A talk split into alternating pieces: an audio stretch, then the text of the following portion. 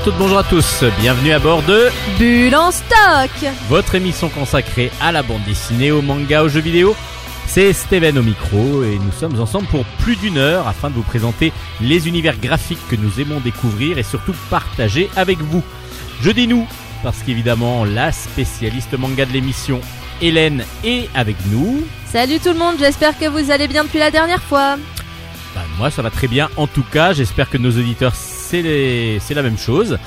En tout cas, bah, comme d'habitude, pas mal de choses. Là il y a beaucoup beaucoup de sorties en ce moment, donc du coup on essaye de rattraper aussi les retards de lecture déjà Oui, et ensuite de chroniques. et, de garder après un rythme qui va, on l'espère, être stable. voilà. Bon en tout cas on a toujours une émission par semaine, donc déjà Oui. on a pas mal de, de choses à vous présenter. Donc on va bien. commencer toujours par la chronique manga. Et oui, on change pas les bonnes vieilles habitudes. Ensuite, la chronique bande dessinée, les chroniques bande dessinée exactement. Puis on va finir euh, par euh, du jeu vidéo, mais sous forme de livre. Bah pareil, on va revenir, en fin de compte, euh, on va faire une boucle. Parce qu'on va revenir à du manga. Et oui, bon, on vous, on vous en parle tout à la fin. Donc ça, c'est Hélène même qui va se... s'en- Bah oui, c'est notre spécialiste oui. manga, donc du coup, Ah, je m'en lasse pas. hein. donc jeu, jeu vidéo, ça va être Hélène aujourd'hui. Bah beaucoup, beaucoup de choses encore à vous présenter. Vous êtes d'ambulance stock. Allez, calez-vous dans votre fauteuil et c'est parti. Ikimasho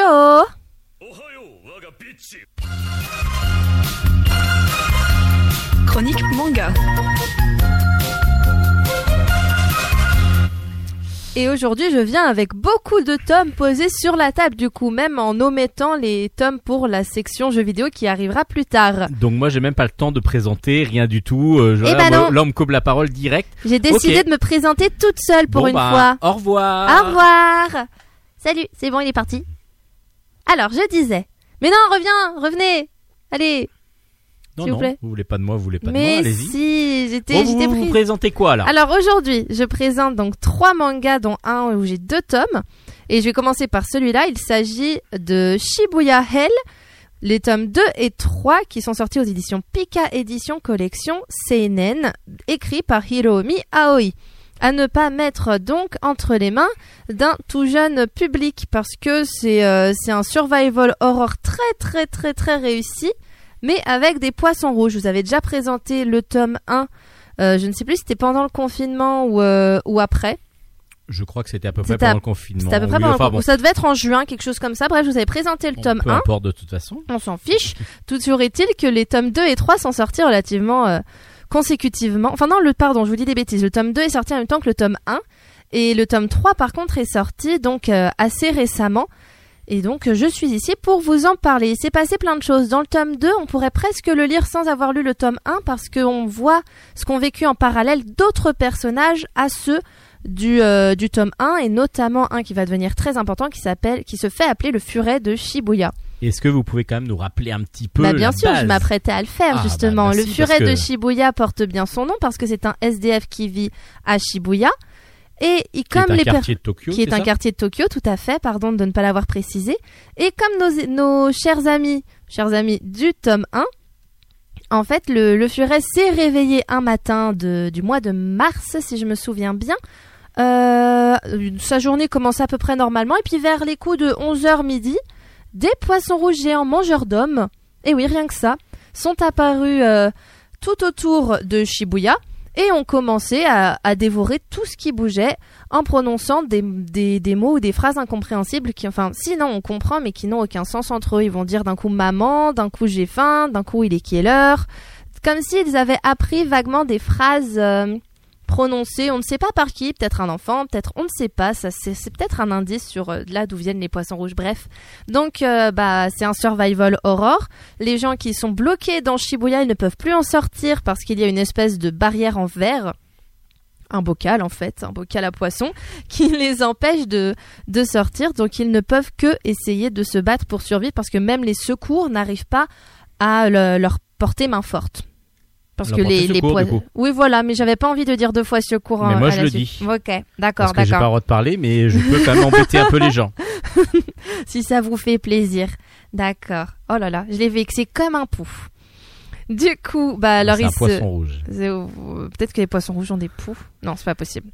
Euh, donc du coup là, il y a donc on suit les aventures cette fois-ci du furet des furets de Shibuya qui qui final enfin qui copine un peu dans le tome 2 avec une euh, avec une jeune adolescente et son petit frère. Il leur il essaie de leur apprendre à, à s'en sortir mais il les laisse un peu quand même en galère parce que lui il s'en fiche un peu de, de se cacher etc. Non, il est il est enragé mais presque de joie de pouvoir se confronter à des monstres aussi ignobles. C'est-à-dire que tous les autres personnages qu'on a rencontrés jusqu'alors essayaient désespérément de se cacher et de fuir, là où le furet se bat. Il trouve n'importe quelle arme euh, sous la main, mais ça peut, ça va d'un hachoir euh, à un bâton, et il va essayer de, de littéralement, excusez-moi le terme, littéralement défoncer le moindre poisson rouge qu'il croise, parce que c'est vraiment défoncé qu'il fait. hein. Il leur, euh, il les dégomme bien. explose la teuté. Ah oui. Ah oui, oui, oui. En tout cas, dans le tome 2, il n'y va pas de main morte. Alors que dans le tome 3, justement, il s'applique un peu plus parce que. euh, alors, il, re- il fait la rencontre finalement des héros du tome 1. Ils se re-rencontrent. Il y a une petite boucle qui a lieu où ils se re-rencontrent tous. Donc, euh, ils rencontrent Hajime et Arisa pour euh, rappeler le nom des, héros du tome 1. Et il, euh, en fait, on apprend que le furet vit avec une communauté qui a réussi à survivre et à se cacher dans, dans le métro de Shibuya. Donc, bah du coup, ce qui se passe, c'est que c'est que ils vont faire la rencontre. Non, on sait pas, mais Faut ce pas qui trop se passe. spoiler. après. Non, non, je vais pas spoiler, mais ce qui se passe, c'est que du coup, ils allaient dire, ils vont les rencontrer et on va apprendre des nouvelles choses et des nou- ils ont des nouvelles idées pour pouvoir se sortir de cet enfer qu'est la- devenu le quartier de Shibuya. Eh ouais, Shibuya Hell, l'enfer de Shibuya. C'était facile. Alors du coup, qu'est-ce Bah, que vous en avez pensé? Moi, ce que j'en ai pensé, c'est que c'est quand même vachement bizarre. Faut être. J'ai lu ce commentaire un jour et je m'étais fait exactement la même réflexion quand j'ai lu le manga. J'ai trouvé ce commentaire sur internet. Euh, faut, faut être dans l'état d'esprit de se dire c'est des poissons rouges mangeurs d'hommes.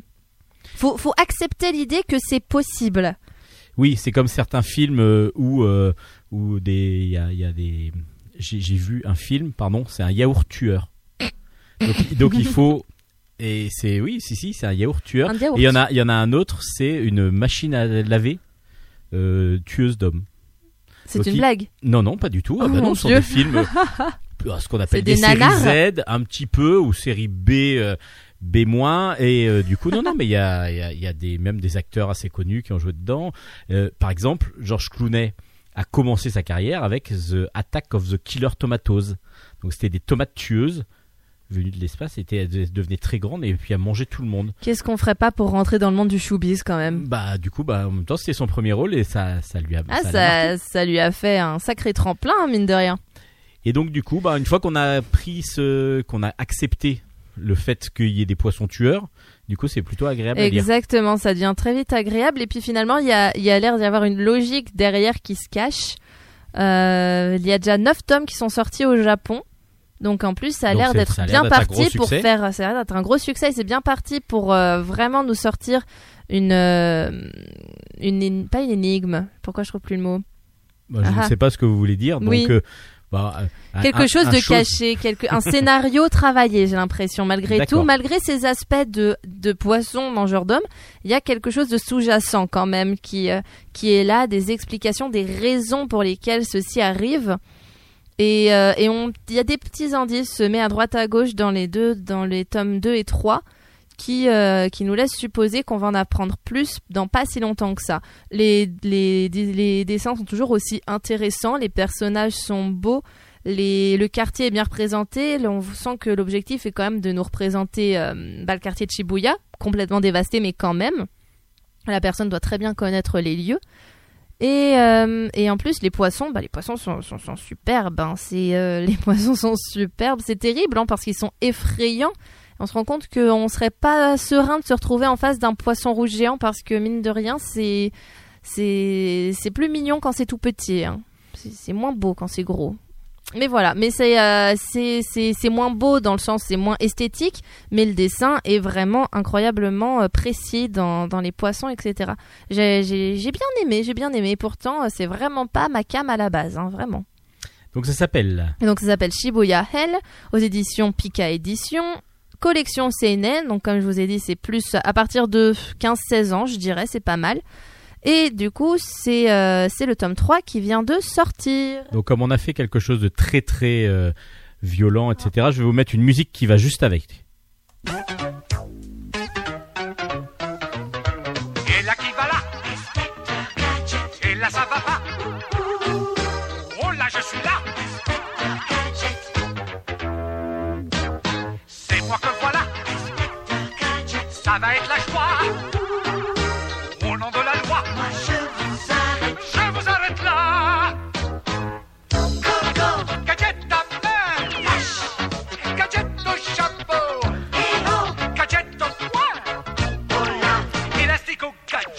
gadget. Les bandits sont là. Ils n'échapperont pas. Si l'inspecteur fait gaffe. Qui marche ou marche pas. Voilà, vous avez pas voulu Mm. que je parle en introduction tout à l'heure. Je me venge. Non, je me venge pas parce que j'aime bien cette musique. Oui, plus. bah oui, mais du coup, vous avez pas mis la musique que j'avais, que je. Ah ben voilà, j'avais c'est fait exprès, Et voilà, exprès. et voilà, il s'est bien vengé. Je suis Donc, désolée. Ah si là vous là là voulez là. mettre la musique que vous voulez tout à l'heure en- en- en- entre euh, dans une musique intermédiaire, je vais laisser. Vous me laissez faire. Oui. Vous êtes toujours dans Bulle en stock, toujours dans la chronique manga de Hélène, qui va nous présenter maintenant. Shine, le tome 8, sorti aux éditions euh, no, Nobi Nobi. Nobi Nobi. Oula, j'ai du mal à lire la- le nom de C'est vrai l'éditeur. que c'est très difficile. N-O-B-I et plus loin N-O-B-I. Non mais c'est vrai que c'est très très difficile. c'est représenté, ça représente une espèce, ça dessine une espèce Vous de petit ne- hamster. Oui, bah c'est Nobi Nobi. Oui, bah, je, je connaissais pas trop cette collection. Bref, donc c'est écrit par euh, c'est écrit par une certaine Kotoba Inoya et c'est un shojo. Voilà, voilà, shojo qui a l'intention de de jeunes filles. hein. Jeune, quand je dis jeune fille, c'est à part, je dirais à partir de 9-10 ans jusqu'à euh, 17 euh, 17-18 ans. Je mettrais à peu près. Donc des adolescentes. Oui. Voilà. des ados. D'ailleurs, ce sont des ados en fait qui sont euh, mis à l'honneur dans, dans ce manga puisque nous avons Ikuto, Chiyuki et Kokoro en tout cas dans ce tome 8 qui sont principalement présents qui travaillent tous dans le milieu de la mode. Il y a donc euh, Chiyuki et Ikuto qui sont euh, stylistes et Kokoro qui rêve de devenir euh, mannequin, sauf qu'elle est trop petite. Elle n'a pas la taille normale pour pouvoir, euh, la taille standard pour devenir mannequin. Elle, euh, normalement, c'est à partir 1m72, je crois, jusqu'à 1m82, quelque chose comme fait ça. 1m20. Euh, presque, ouais. Enfin, non, elle, elle fait ma taille, elle fait 1m64. Donc, c'est trop petit pour normalement monter sur le podium. Mais or, là, il se retrouve à avoir la possibilité, donc avec Chiyuki, de participer ensemble, alors qu'elle s'apprécie pas trop, de participer ensemble à un concours de défilé de mode. Oui, oui, ça existe. Je ne savais pas, mais ça Oui, existe mais pourquoi pas pourquoi pas.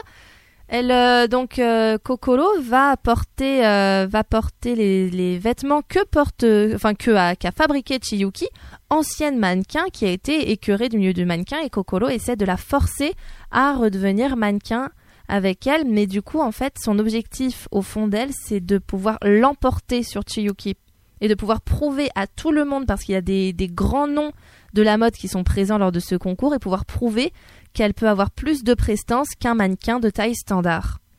C'est là, du coup, en tout cas, l'histoire de base de ce tome 8. Et euh, comment vous dire? C'est très beau. L'histoire comme là, je vous ai cla- je vous ai tout simplement expliqué ce qui se passe dans ce tome-là. Du coup, je vais maintenant passer au, design et à mon avis.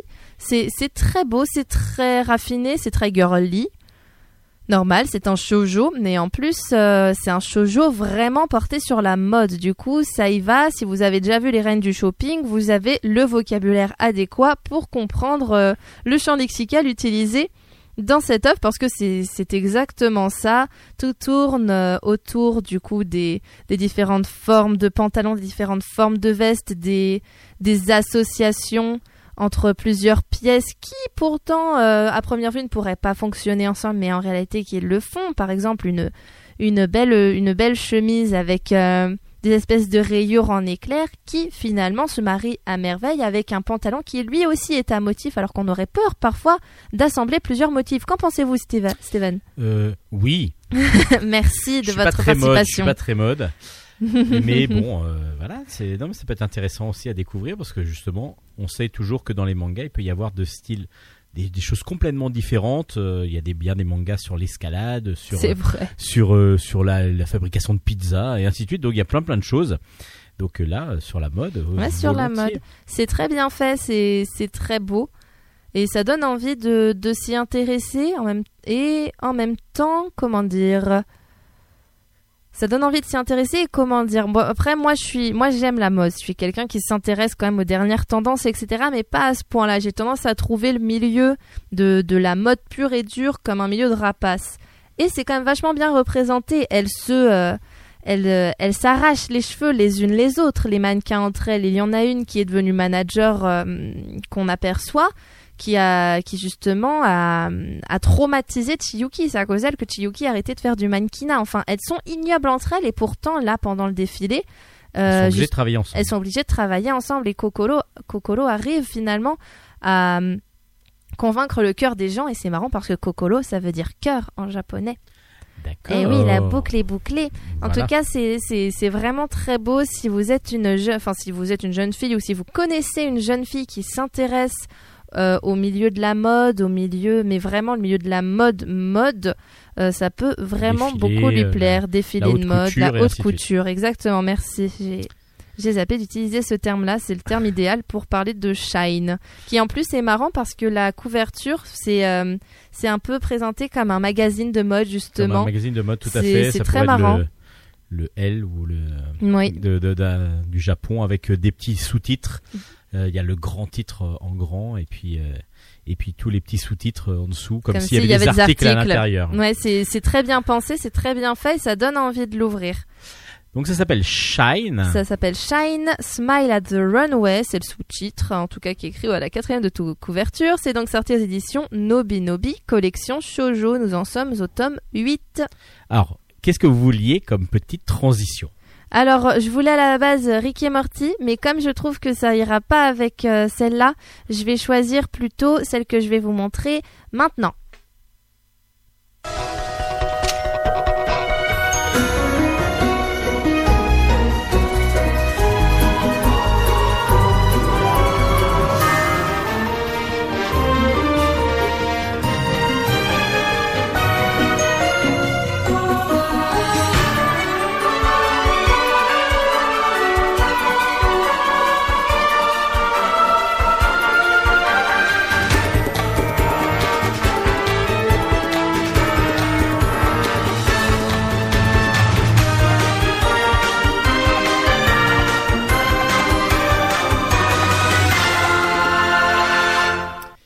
Vous êtes une femme au foyer, c'est pour ça que vous avez dé- décidé d'être désespérée. Desperate Je sais Wives. pas le dire.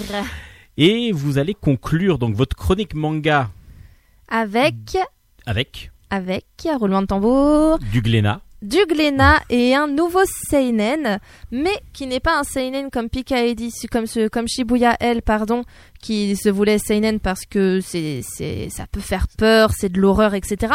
Non, là, c'est, dans la catégorie seinen parce que un, c'est un sujet, un thème qui n'intéresserait pas forcément Les plus jeunes. les plus jeunes. Ça s'appelle Blue Giant Supreme, Supreme, pardon. C'est écrit par Ishizuka Shinichi. Et c'est donc sorti aux éditions Glénat, donc c'est un CNN. Euh, alors en fait c'est la suite directe d'un manga qui s'appelle Blue Giant qui a été terminé en 10 tomes qui parle d'un jeune homme qui s'appelle Dai Miyamoto qui, euh, qui était lycéen au moment donc de Blue Giant et qui, euh, qui faisait partie d'une équipe de basket etc et qui avait pris euh, le jazz comme passion.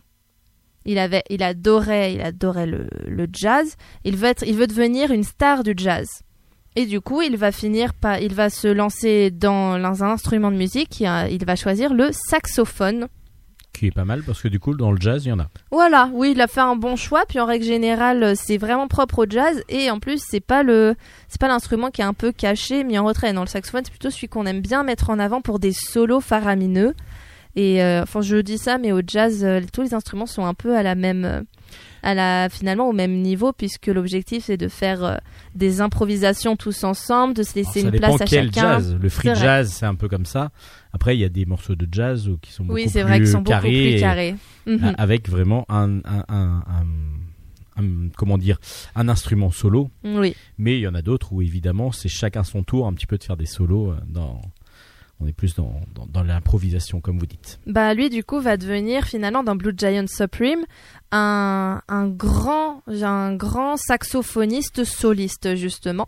Il n'a pas de il pas de groupe, il joue tout seul. Soit il se greffe à justement des groupes en free jazz, soit il euh, il se il fait des performances solo. Et du coup maintenant qu'il a qu'il a réussi à à conquérir euh, le cœur des japonais avec son jazz, il décide de s'attaquer euh, à l'Europe. Il est plus vieux, donc il n'est plus lycéen. On voit que c'est un jeune adulte. On n'a pas son âge exact, mais c'est un jeune adulte. Mais il se rend en Europe et plus précisément à Munich ou München pour euh, les germanophones qui nous écoutent, s'il y en a. Euh, donc il va, sauf qu'il parle pas un mot allemand, donc il est complètement paumé dans la ville de, de Munich. Et il va essayer de, de se dépatouiller avec un anglais très approximatif, mais il lâche rien. Tous les jours, il va au même endroit au bord euh, d'un fleuve, je sais pas quel fleuve traverse euh, Munich. Le Rhin, C'est le Rhin, sans d'accord. doute, oui. Sûrement. Bah voilà, je, je suis nulle en géographie, c'est terrible. Donc le. Moi donc- aussi, mais je crois que c'est quand même le Rhin, quoi. D'accord. Le plus grand fleuve de, de Je vous fais entièrement confiance qui passe en. Allemagne. Je vais, je vais vérifier. Continuez Merci. votre chronique. En attendant, je je, continue. Et du coup, donc il, euh, donc il, euh, il se met donc au bord de ce fleuve tous les jours pour euh, pour s'entraîner. Ah, c'est le Danube.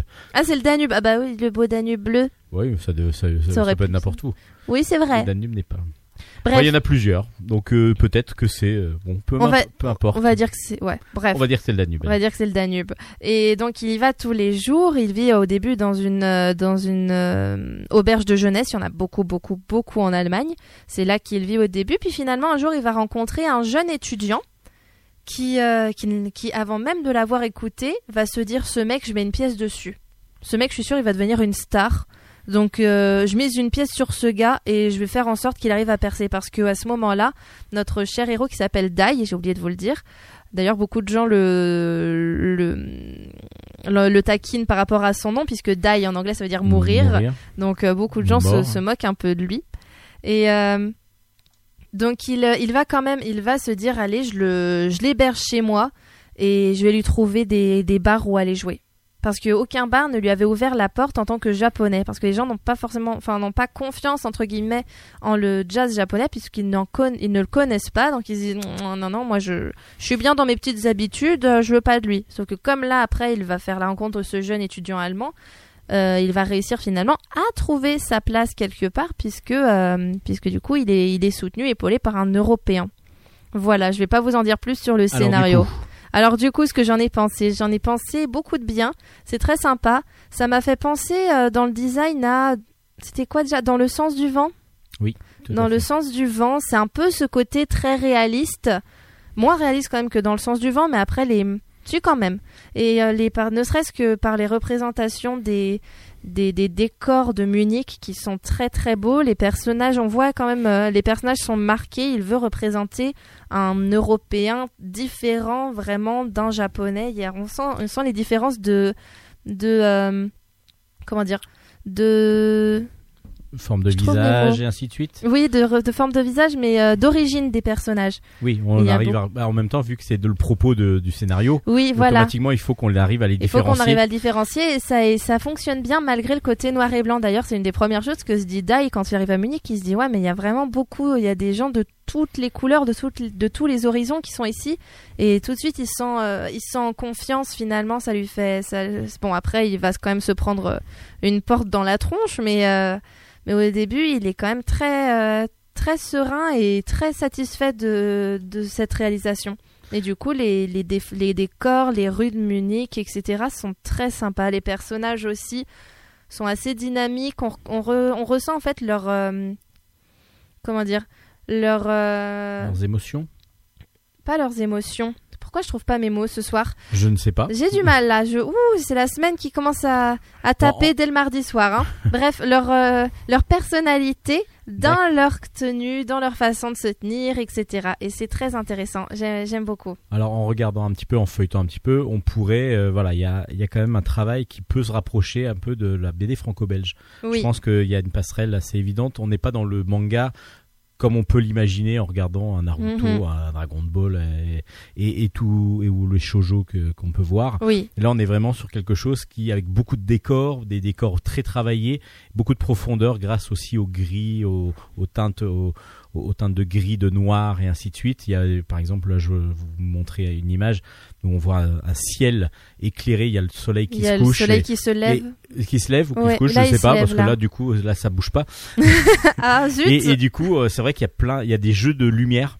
Euh, Mhm. avec euh, qui, qui, qui sont assez impressionnants et Ah c'est oui, vrai c'est que un c'est quelque chose que l'on voit moins en manga habituellement. Et oui, et pourtant, et pourtant, là, c'est bien un manga que j'ai entre les mains, écrit par un japonais du Japon, et c'est euh, et qui s'appelle donc et qui s'appelle donc Blue Giant Supreme par Ishizuka Shinichi. Le tome 1 est sorti aux éditions Glénat dans la collection CNN.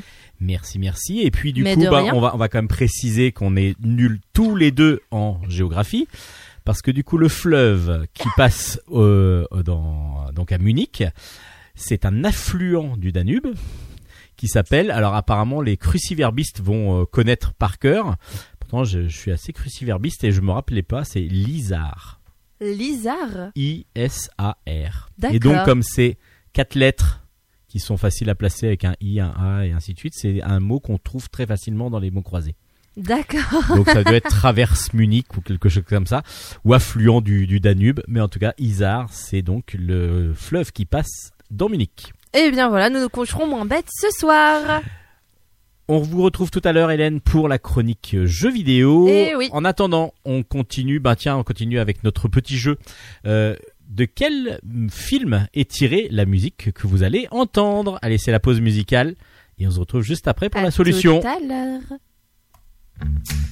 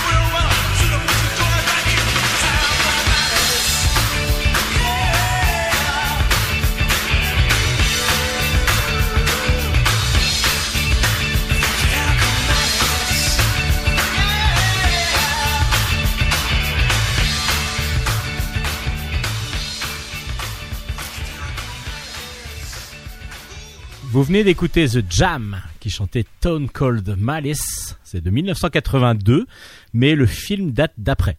Donc euh, là, Hélène, elle coince, elle ne sait je pas. donne ma langue au Euh, alors, si je vous dis un jeune homme, un petit, un, un jouet, un enfant euh, qui doit aller faire du sport. Son père veut qu'il fasse de la boxe, mais lui, il va rencontrer la prof de, de danse classique, de danse Billy classique. Elliot. C'est Billy Elliot. C'est la eh musique oui. de Billy Elliot. C'est oh Billy là, Elliot quand il court, Billy vous savez, dans la rue, il est, il est en train de, quand il a fait son premier cours, là, il est tout Ah content. oui. Et c'est sur cette musique, ce jam de Stone Cold Malice, que Billy Elliot part de son premier cours de danse. Ah et bah, et bah voilà, super. Voilà. Ah ça me rappelle des souvenirs, tiens. Allez, la suite au prochain numéro.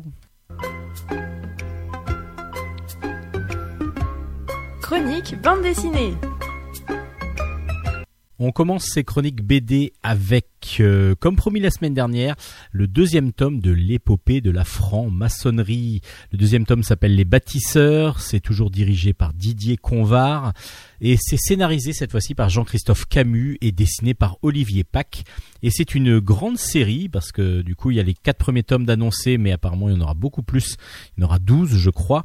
Euh, donc 12 tomes sur l'histoire de la franc-maçonnerie et c'est aux éditions Glénat.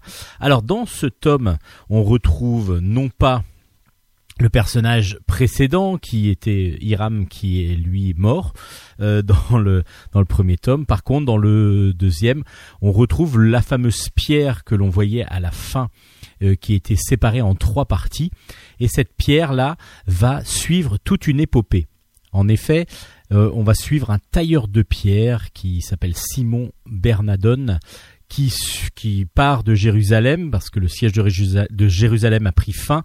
Euh, et donc du coup euh, ce Français Simon euh, Bernadone part de part vivre en France avec ses avec sa famille. Il va passer donc on va lui remettre, il va rencontrer une veuve avant de partir, une femme qui va lui donner cette pierre de lave gravée avec une croix dessus. Et elle dit voilà cette pierre je te la remets euh, pour l'instant, tu dois la garder. Tu es le maillon d'une grande chaîne et quelqu'un viendra la, te la rechercher. Quelqu'un viendra te la, te la récupérer. Il faut que tu l'aies en ta possession lorsque quelqu'un va venir la récupérer. Il va transmettre cette pierre à ses enfants parce que ses fils vont devenir eux aussi tailleurs de pierre et vont petit à petit euh, donc euh, faire des chantiers de plus en plus grands. Et c'est plutôt le, les, fils justement qu'on va suivre. On va suivre donc ces bâtisseurs d'où le nom de cet album. Les bâtisseurs qui vont faire les grandes grandes les grandes grandes églises et les grands du bah, de, la religion euh, catholique euh, à Cologne euh, l'abbaye de Westminster aussi. Donc on va suivre ces bâtisseurs qui et on va comprendre comment fabriquer comment on fabriquait ces ces grandes ces grandes cathédrales ces grands édifices liés à Dieu. Et on va avoir en plus toute une intrigue un petit peu policière parce que justement on suit le plus jeune des fils non, c'est même Joachim, le petit-fils de Simon, donc qui a récupéré la pierre et qui va devenir donc un des tailleurs de pierre pour euh, euh, pour l'édifice de donc la cathédrale de Cologne. Et là, il va y avoir des meurtres qui vont être perpétrés et lui va être désigné comme le coupable. C'est le coupable idéal. Alors, est-ce que c'est toute une machination qui a été menée pour que lui euh, tombe? Euh, Voilà, c'est je vous en dis pas trop. Donc on suit toute l'évolution comme ça de de la franc-maçonnerie, enfin en tout cas des constructeurs, euh, la, fa- la façon de fabriquer les édifices religieux à l'époque, c'est-à-dire que par corps de métier, chacun avait vraiment ses outils et chacun avait vraiment sa façon de faire, mais chacun restait aussi dans sa, façon de travailler pour ne pas trop révéler aux autres euh, les, façons et les façons de faire. Oui, voilà, c'est ça. Et du coup, cet album est vraiment très agréable à lire, encore comme le premier. Euh, j'ai été étonné parce que, comme je vous disais sur le la semaine dernière sur le premier tome, euh, je suis pas un grand fan d'histoire et histoire religieuse encore moins. Euh, et là, pourtant, j'ai été pris dedans parce qu'il y a un côté enquête en même temps, il y a un côté mystère qui est, qui est derrière chaque album. Et là, c'est vraiment intéressant. Et en même temps, on suit en filigrane et en, en fil rouge, bah, justement, l'épopée de la franc-maçonnerie. Donc, ce n'est pas juste quelque chose d'historique pur qu'on nous raconte, mais comme il y a une histoire à chaque fois une histoire avec des avec des, des, des personnages vraiment plutôt euh, agréables à suivre. Bah du coup on est très intéressé à chaque fois par euh, par cet album. Alors Olivier Pack au dessin euh, a un dessin très réaliste. Évidemment, il a travaillé avec Jacques Martin, euh, en particulier euh, sur des sur des grandes séries euh, type Alix, etc. Donc du coup, il connaît ce dessin qui, qui va qui va vraiment porter un récit historique. C'est un dessin très réaliste qui fonctionne superbement bien, évidemment. Et le scénario, du coup, le fait qu'il y ait une liaison avec un mystère, moi je l'ai trouvé très agréable. Donc ça s'appelle L'épopée de la franc-maçonnerie, le tome 2 s'appelle Les bâtisseurs et c'est aux éditions Glénat. On continue avec L'invasion silencieuse, le tome 1 qui est sorti aux éditions Delcourt Comics, c'est de Michael Cherkas et Larry Hancock. Là, on se retrouve donc dans du polar, mais du polar fantastique euh, et en même temps, il y a un côté historique aussi. Pourquoi? Parce qu'on est dans les années 50 cette fois-ci. On est en pleine guerre froide, donc du coup la chasse aux communistes fait rage aux États-Unis et on va suivre Matt Sinkage, Sinkage, euh, qui est un journaliste, et un journaliste euh, fasciné par un thème en particulier, c'est les ovnis. Les ovnis, bah justement, on en a repéré dans, des campagnes euh, donc environnantes de la grande ville où il est. Je ne sais plus, on ne le sait pas vraiment en plus en quelle ville il est, c'est Los Angeles ou une autre. Mais en tout cas, il va faire des, enquêtes. Lui, il est, il, voilà, il veut vraiment mettre ça à, euh, vraiment trouver pourquoi euh, on voit les ovnis, qu'est-ce qu'il y a eu. euh, et en fin de compte, son journal refuse qu'il continue cette enquête en disant voilà, ce sont juste des visions qu'ont eu les gens avec une émanation de, chaleur et donc on- ils ont cru voir des choses. Et lui, non, il est, il est, il est certain que c'est que c'est pas ça.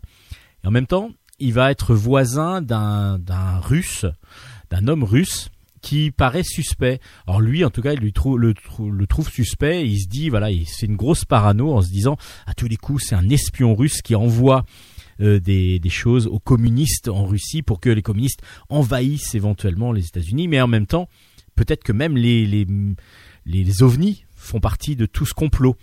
Donc il va rencontrer la secrétaire de ce russe pour pouvoir, euh, il va même sortir avec elle euh, lors d'un dîner pour essayer de d'avoir plus d'informations. Et puis là, elle va être poursuivie par des hommes, des hommes euh, armés qui veulent soit la séquestrer, on ne sait pas trop au départ, soit la tuer. Et puis donc tout un complot va se mettre en place. On va comprendre nous que c'est des hommes de, de- la CIA. Euh, pourquoi? Est-ce qu'ils sont euh, vraiment de la CIA Est-ce que ce sont des, des mafieux? Enfin voilà, il y a plein de choses qui se mettent en place. Et du coup, partant d'une histoire un petit peu autour des ovnis, on part sur quelque chose de, beaucoup plus réaliste, sur, une histoire assez euh, abracadabrante quand même euh, d'aventure euh, autour de la parano, de, la chasse aux communistes, etc. Donc on est vraiment dans une époque précise, dans les années 50 aux États-Unis. Et puis bah du coup c'est assez efficace parce qu'on est pris dans l'engrenage. À part que j'ai trouvé que certaines fois scénaristiquement il y avait des redites. On avait l'impression de tourner des fois un petit peu en rond sur, voilà, on a l'impression d'avoir une information qui est répétée plusieurs fois parce que c'est un autre personnage qui l'a dit et pour autant c'est toujours la même info donc on n'a pas l'impression que ça avance par moment. Maintenant, à voir la suite, voir si vraiment euh, c'est ça continue. Alors le dessin est par contre très très intéressant. Il est en noir et blanc, mais c'est un noir et blanc euh, un petit peu ancien. On n'est pas loin de de ce que de ce que faisaient euh, donc les auteurs de Dick Tracy par exemple. Donc c'est très marqué, c'est du noir et blanc pur avec euh, vraiment euh, beaucoup de jeux sur les ombres et, sur sur sur la le, comment dire le jeu entre le blanc et le noir et puis des visages très marqués, très très anguleux, voire carrément géométriques par moment. Donc on est sur de la caricature vraiment super bien faite avec des dessins bien droits, bien bien rectangulaires. Donc on est vraiment sur quelque chose d'assez géométrique qui pourrait faire penser à du Serge Clair par exemple pour ceux qui connaissent. Et puis autrement, comme je vous disais, les auteurs de Dick Tracy, on, on a cette patte là de d'anciens pulp des années 30, 40 aux États-Unis. On a vraiment quelque chose de très intéressant graphiquement. Après scénaristiquement, des fois c'est un petit peu redondant, donc du coup ça devient un peu pesant dans l'histoire, mais ça reste une histoire plutôt agréable à suivre. On va voir. On verra, on verra, on verra. Ça s'appelle donc l'invasion silencieuse et c'est aux éditions Delcourt.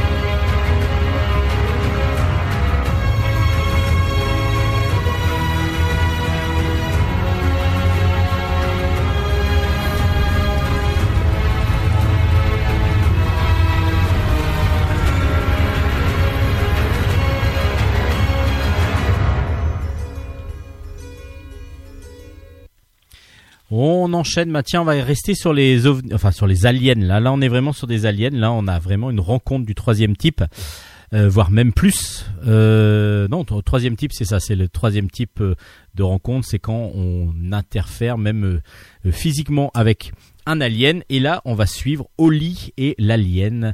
On est avec Florent Bernard au scénario, David Combet au dessin, et c'est aux éditions Delcourt dans une collection qui s'appelle Une case en moins. Euh, c'est assez délirant, très délirant. Alors on a des dessins semi-réalistes vraiment euh, très très drôles qui tirent presque vers le cartoon par moment. Et on va suivre Oli. Oli euh, est un trentenaire, un peu loser. Il est serveur dans un café et c'est pas voilà, c'est pas très kiffant pour lui. Il est même pas très doué en plus dans son boulot.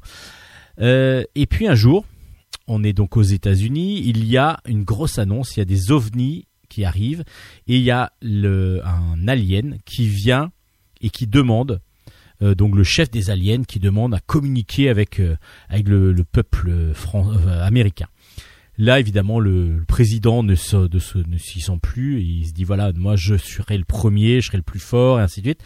Donc il y a une grosse caricature déjà du président qui est très drôle et très bien vue. On pourrait croire vraiment au président de- actuel, hein, euh, Donald. Bonjour, si tu écoutes euh, l'émission Bulle en stock. Et du coup, euh, le, chef des aliens dit non, non, nous on ne veut voir qu'une personne et c'est justement Oli. Oli doit, doit être le seul qui, qui va rencontrer les aliens. Alors, on se demande pourquoi, évidemment. Il faut savoir que quelques années auparavant, il était enfant au lit et il rentre euh, un jour de d'une soirée, enfin il rentre chez lui à vélo et là il tombe et puis il rencontre justement un alien dans un buisson. Il, euh, se rencontre et puis ben la rencontre se fait comme si c'était deux jeunes enfants euh, qui, qui se croisent et puis il, à un moment donné il touche cet alien. Ils se font voilà signe les deux doigts qui se touchent. Et du coup, quelques années après, euh, le, chef des aliens demande à, voir Oli et on va comprendre pourquoi. Parce que l'alien qu'il a touché est justement le- l'enfant de ce chef alien et Oli, par ce geste où il a touché juste l'alien, l'a mis enceinte. Voilà. Vous avez compris que c'était assez délirant. Donc euh, là-dessus part tout un pataquès terrible entre bah, déjà Oli, qu'est-ce qu'il va devenir, qu'est-ce qu'il va faire. Donc il doit vivre bah, sa, sa paternité entre guillemets euh, le mieux possible. Enfin, c'est, complètement délirant. Il y a des personnages truculents, mais vraiment euh, Oli, euh, il, il se fait euh, balader euh, de, de, de, de part en part. Et puis il y a ce fameux président de la République euh, des États-Unis là, qui est vraiment, euh, qui veut se, se dominer tout le monde et qui veut, et qui est complètement, euh, complètement ridicule. Et ça fonctionne super bien parce qu'on a vraiment une impression de, vécu, de vécu, de réalisme qui est là. Donc euh, Oli et l'alien, c'est excellent. Donc voilà, je vais pas vous en dire trop non plus. Je vais juste vous dire allez lire cet album. Cet album est délirant à souhait, drôle, bien dessiné, donc un dessin semi-réaliste euh, qui fonctionne super bien, qui, comme je vous disais, tire un peu sur le cartoon, caricature par moment, parce que Oli a un, gros, un œil assez rond et ainsi de suite. Donc, euh, et puis les aliens sont vraiment très sympas. Et puis il va y avoir plein de choses qui vont se passer évidemment. Euh, Oli a ses deux amis, euh, ses deux seuls amis qui vont rentrer dans la confidence assez rapidement. Et puis il va y avoir les tout ce qui va se passer entre le gouvernement américain, les aliens, et puis Oli et ses amis, et puis sa, future euh, progéniture évidemment peut-être. Bah, je vous en dis pas trop justement. C'est très très délirant, c'est complètement fou euh, et ça fonctionne très bien. C'est un très bon one shot que je vous recommande grandement. Donc ça s'appelle Oli et l'alien. Euh, c'est aux éditions Delcourt. Et puis, ben, on va rester encore dans les étoiles, tiens. Là, on va aller dans les châteaux des étoiles. Le tome 5 est paru, s'appelle De Mars à Paris, c'est de Alex Alice. Euh, et c'est aux éditions Rue de Sèvres toujours, et c'est toujours aussi beau. Alors, Château dans les étoiles, Là, je vais vous raconter très rapidement ce qui se passe dans le tome dans le tome 5.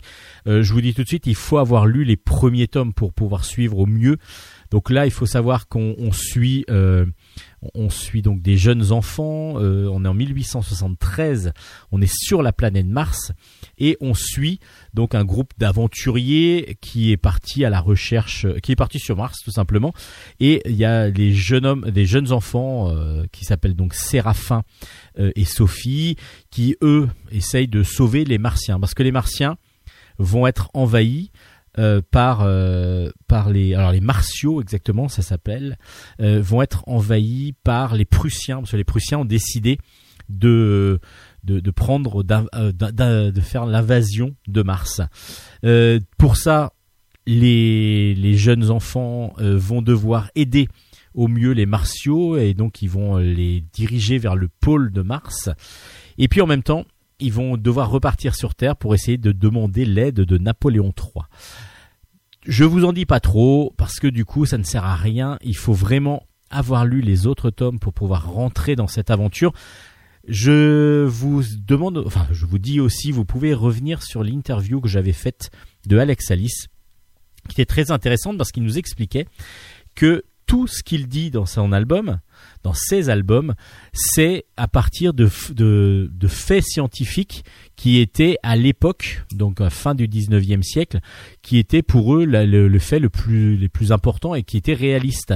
Donc c'est-à-dire que on pouvait aller sur Mars, il n'y avait pas de problème, qu'on vous allez rencontrer des martiaux justement, et tout ça, et qu'il y avait aussi une sorte de de d'éther, donc euh, un, un- quelque chose de très puissant, enfin comment dire, une sorte de gaz très puissant qui pouvait euh, donc faire voler n'importe quel objet, euh, et tout ça, c'est tiré de faits qui, pour les scientifiques de l'époque, étaient réalistes et étaient jouables. Donc maintenant, on a vu que ça n'existait pas.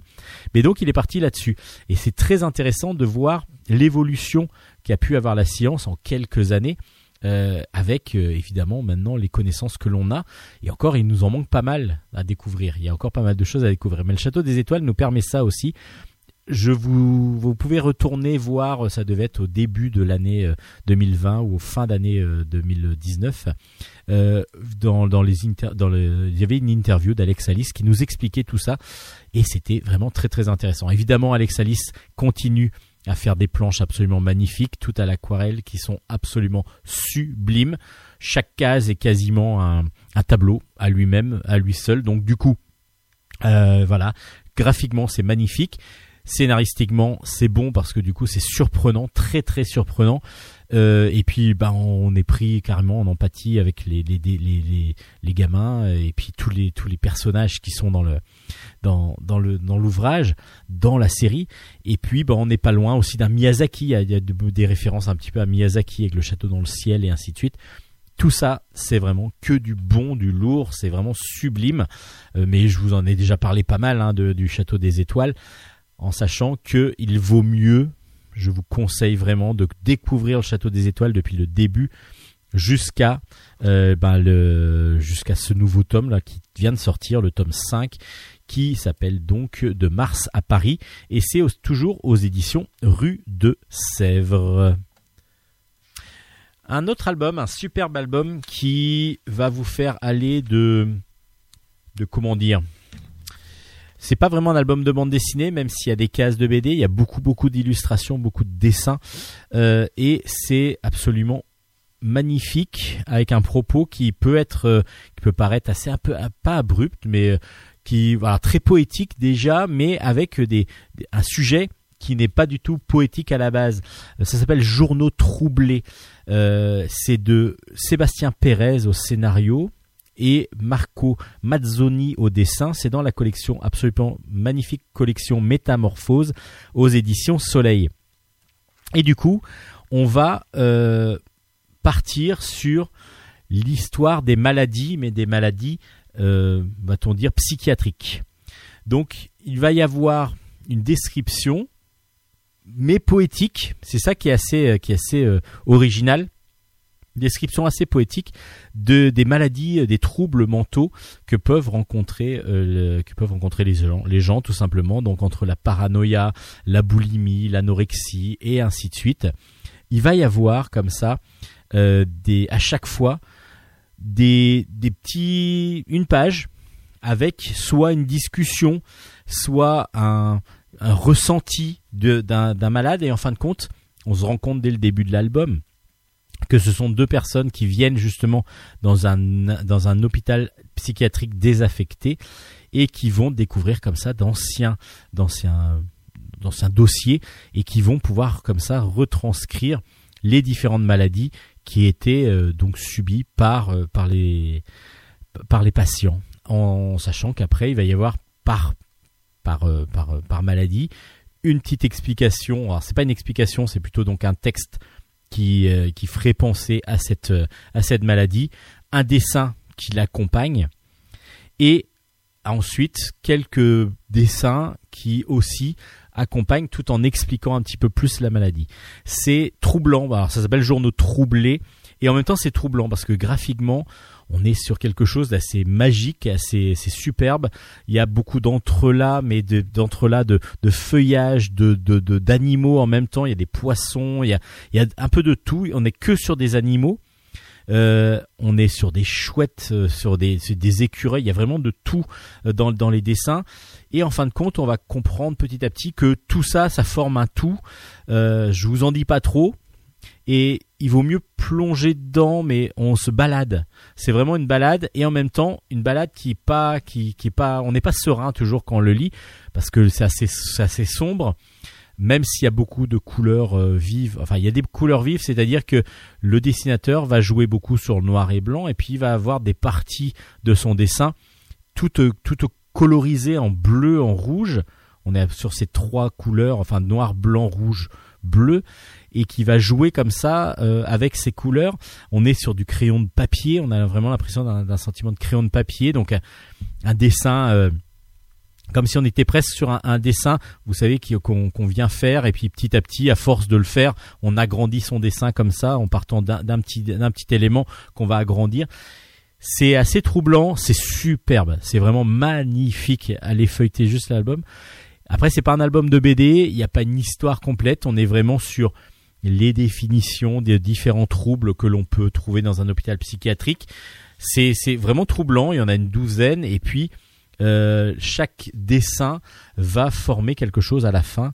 Je vous en dis pas trop. On trouve des papillons, on a, on a vraiment de tout. Le dessin est absolument sublime et on a beaucoup de feuillage, beaucoup de, de fleurs aussi euh, qui décorent tout ça. On a vraiment l'impression d'enluminure quasiment euh, pour chaque, pour chaque, pour chaque comment dire, chaque thème, chaque maladie euh, qui est, qui accompagne donc les dessins qui accompagnent chaque maladie. C'est assez troublant mais euh, je vous le conseille grandement. Ça s'appelle donc si vous aimez l'art en même temps parce que c'est vraiment un livre d'art quasiment euh, et en même temps voilà il y a une partie même la couverture est assez assez troublante parce qu'on voit un oiseau et puis on voit son squelette à côté c'est c'est c'est assez troublant et on n'en sort pas tout à fait serein toujours et en même temps on comprend pas mal de choses. Euh, ça s'appelle donc euh, Journaux troublés aux éditions Soleil, donc dans la collection Métamorphose, un grand conseil de Bulle en stock. Et puis on va rester tiens dans la, psychologie, dans l'écoute aux autres avec l'onde d'Olto. Le tome 2 sur 2 est sorti. C'est de Séverine Vidal, Catherine Dolto au scénario et Alicia Jaraba au dessin. C'est aux éditions Delcourt avec Seuil. C'est donc Seuil Delcourt. Euh, euh, Catherine Do- pas Françoise Dolto. Catherine Dolto est la fille de Françoise Dolto qui scénarise cet album et elle a travaillé beaucoup avec sa maman. Alors sa maman était une pédopsychiatre des plus renommées. Évidemment, on la connaît tous. Françoise, de- Françoise Dolto avait donc euh, euh, travaillé avec sa fille dans les années 70. Euh, elle faisait une émission de radio de 10 minutes euh, qui, euh, qui s'appelait donc Lorsque l'enfant paraît. C'était Jacques Pradel qui présentait ça avec euh, Françoise Dolto et euh, donc Catherine Dolto qui préparait l'émission avec sa mère. Et du coup, on va suivre l'évolution de cette euh, émission de radio. Donc c'est pour ça que je, je me disais bon, on va parler que de psychologie et de la vie de Françoise Dolto, mais c'est que vraiment du côté, c'est pour ça que ça s'appelle l'onde Dolto, du côté de cette émission de radio là.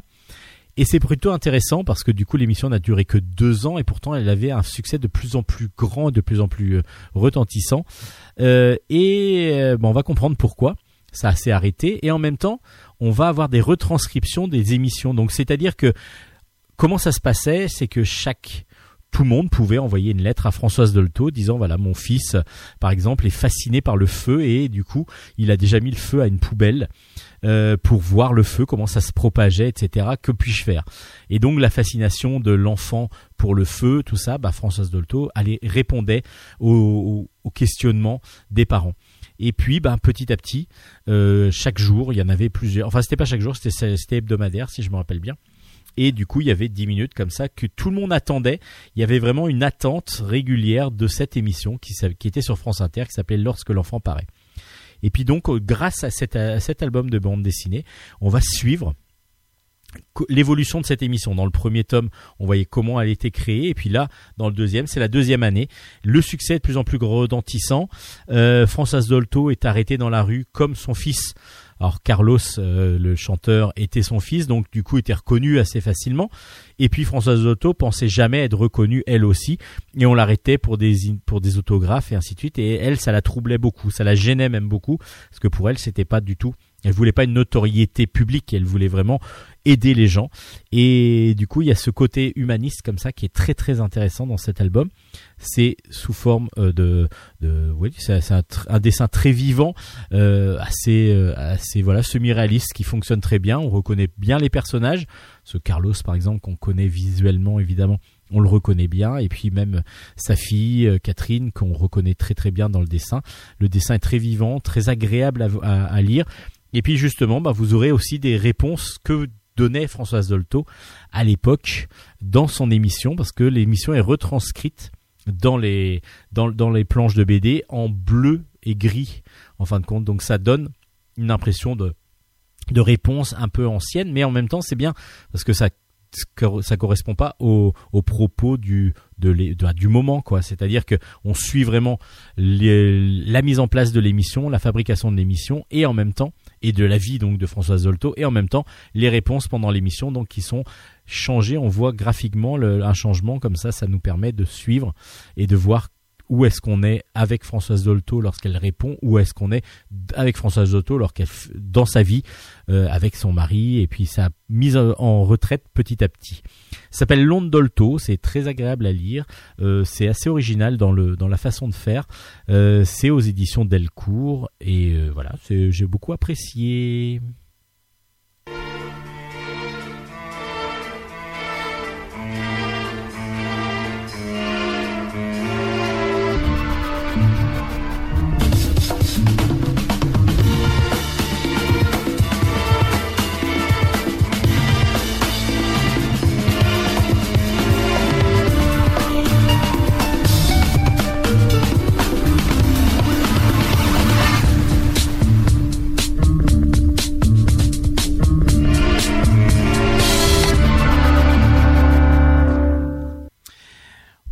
L'arbre nu, c'est de Kemzung Gendry Kim et c'est un album euh, qui est sorti aux éditions des arènes BD. L'arbre nu est une adaptation d'un roman de Park Wang-seo, qui est une euh, autrice vénérée en Corée du Sud. Et c'est ce, ce roman a été publié en 1970. C'est ça raconte, donc on est en 1951, ça raconte l'histoire d'une jeune fille de 20 ans qui s'appelle Lee, Lee euh, qui a donc euh, qui, qui il y a la guerre de Corée et donc elle a perdu ses, enfants ses, frères plutôt. Elle habite seule avec sa mère à Séoul et pour pouvoir survivre elle travaille dans un magasin euh, qui travaille pour faire des souvenirs pour l'armée américaine. C'est-à-dire que les Américains qui sont en poste en Corée à l'époque pour, pour la guerre euh, vont euh, envoyer des vont acheter des choses locales et puis vont envoyer en plus des cadeaux à leurs à leurs euh, prétendantes ou alors à leurs femmes euh, lorsqu'ils en ont euh, aux États-Unis. Et donc Lee se travaille elle pour euh, une fabrication. Alors ce sont des foulards sur lesquels on va pouvoir reproduire la photo d'un d'une femme par exemple ou d'un homme et donc un portrait sur un foulard. Il y a donc des peintres qui sont chargés à partir d'une photo de reproduire et de pas de caricaturer mais du de reproduire la, photo sur le foulard et comme ça ce foulard va permettre d'être euh, entre guillemets euh, un cadeau euh, personnalisé, bah, c'est même pas entre guillemets, c'est un cadeau personnalisé que vont pouvoir envoyer les militaires américains. Et elle, elle est chargée de faire et la traduction entre les entre les militaires américains et les et les peintres. Et puis de, veiller à ce que le, le traitement et les, les commandes soient bien faites. Et puis un jour, elle va rencontrer un nouveau peintre. Il s'appelle Ok Edo et c'est un peintre euh, surdoué euh, qui a existé et qui donc euh, lui fait de la peinture enfin lui c'est pas c'est pas du tout son style de peinture qu'il fait c'est pas des portraits à la base mais il va devoir pour survivre et pour pouvoir faire vivre sa famille donc venir peindre sur des sur des foulards comme ça des des, des, des- foulards de soie des portraits pour les militaires américains. Et là là, elle va être intriguée par cet homme, et puis petit à petit, elle va même en tomber amoureux. Euh, donc du coup, ben, un amour qui va devenir comment platonique ou va euh, va va vraiment devenir un amour qui va pouvoir être construit de bout en bout. L'arbre nu nous montre vraiment une société euh, coréenne de l'époque euh, en plein en plein milieu de la guerre avec euh, donc l'invasion- enfin les, les Américains qui étaient là, donc du coup une difficulté de, de survivre, de vivre, et donc ça, ça montre vraiment beaucoup ce côté-là euh, de pauvreté, etc. C'était vraiment très très intéressant de ce côté-là. Et puis il y a cet amour, cet amour que je ne veux pas vous révéler, savoir si euh, cet amour va pouvoir se construire ou pas. euh, entre cette jeune femme et cet homme un peu plus âgé, euh, mais euh, peintre talentueux. Euh, c'est un roman graphique tout en noir et blanc, mais que au pinceau, au pinceau et à l'encre de Chine, c'est absolument sublime.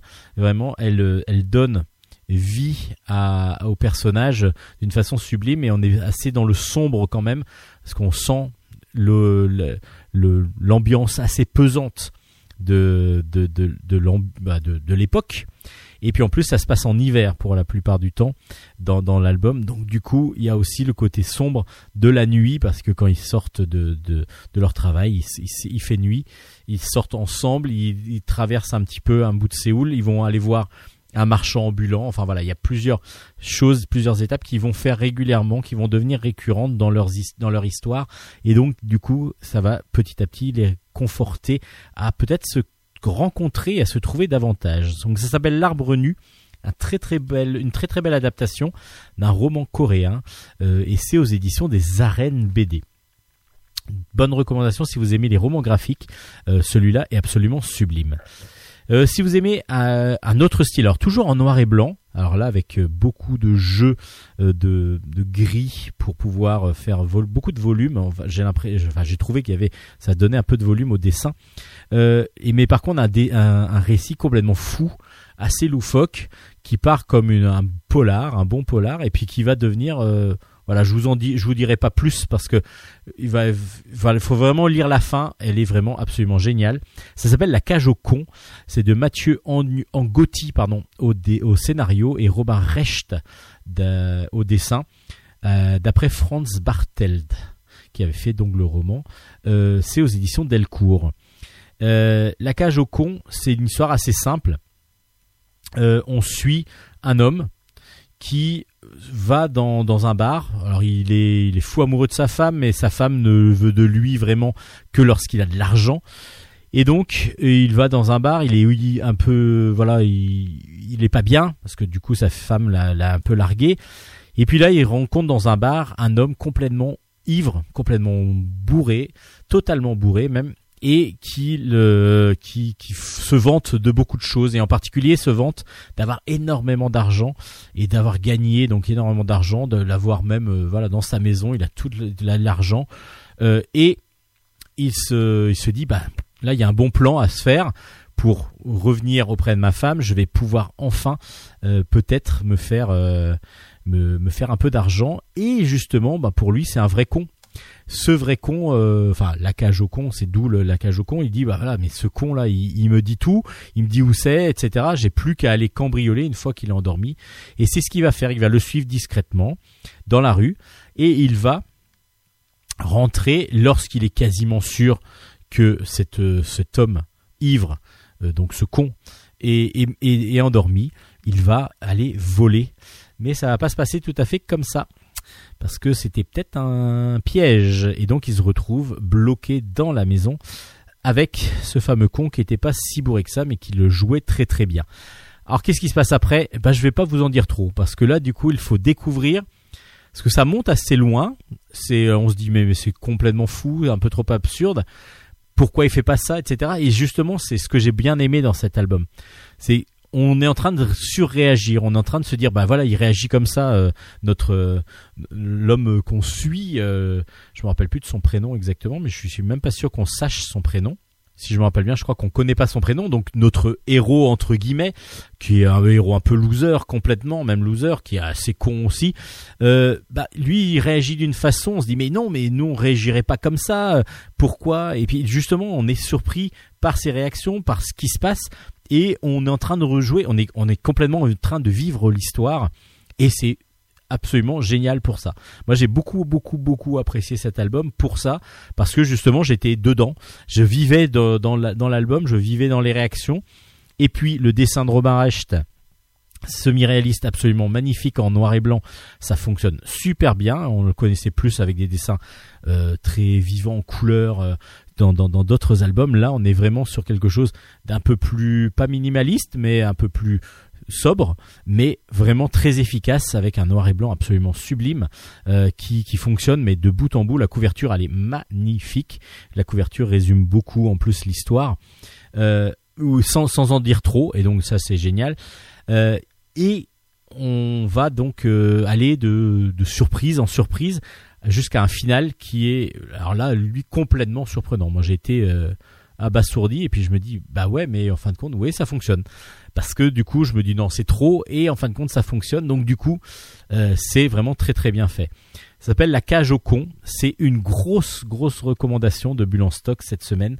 J'ai vraiment adoré cet album. Je vous le recommande mais avec euh, allez-y vraiment vous ne regretterez absolument pas. Si vous aimez en plus les, histoires un petit peu euh, voilà un peu polar et tout ça qui fonctionnent et après qui partent un petit peu en, en cacahuète, ça fonctionne super bien. Ça s'appelle La Cage au con. Euh, merci aux auteurs pour ce sublime album que j'ai, je recommande grandement.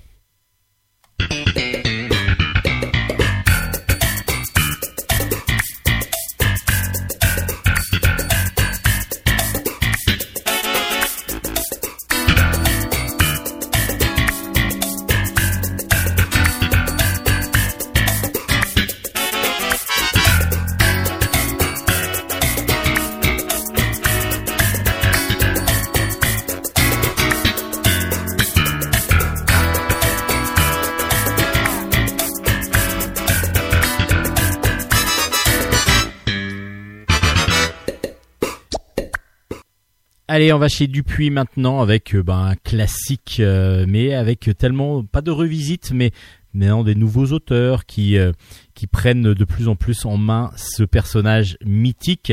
C'est Spirou. Spirou revient donc aux éditions Dupuis, toujours évidemment.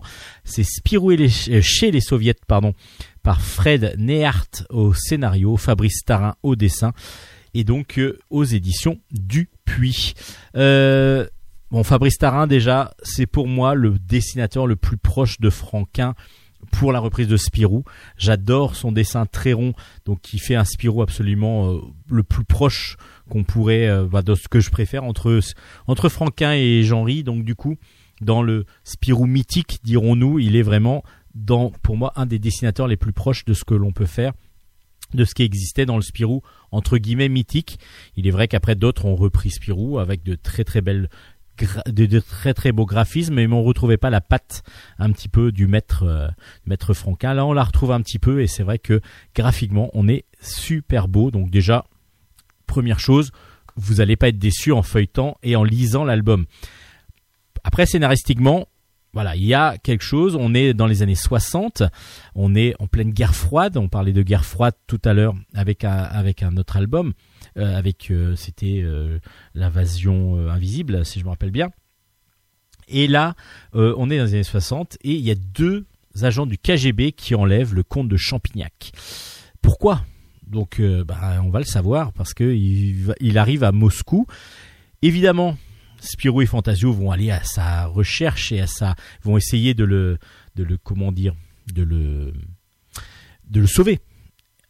À part qu'ils vont partir tous les deux, mais pour rentrer en Union soviétique à l'époque, c'est quasi impossible. Donc ils vont se faire passer pour des journalistes de Pif Gadget pour pouvoir rentrer dans son aux États-Unis en URSS pardon en URSS en disant qu'ils viennent faire un reportage pour euh, pour Pif pour Pif Gadget voilà, vous avez compris qu'il va y avoir tout un délire, toute un, une réflexion autour de, de, ce qu'était le, le, journalisme à l'époque, et puis euh, surtout ben, la guerre froide comme, comme milieu. On, prend des clichés qui ont été, euh, qui ont déjà été véhiculés, et puis euh, on va donc essayer de comprendre ce qu'a, devenu euh, Champignac.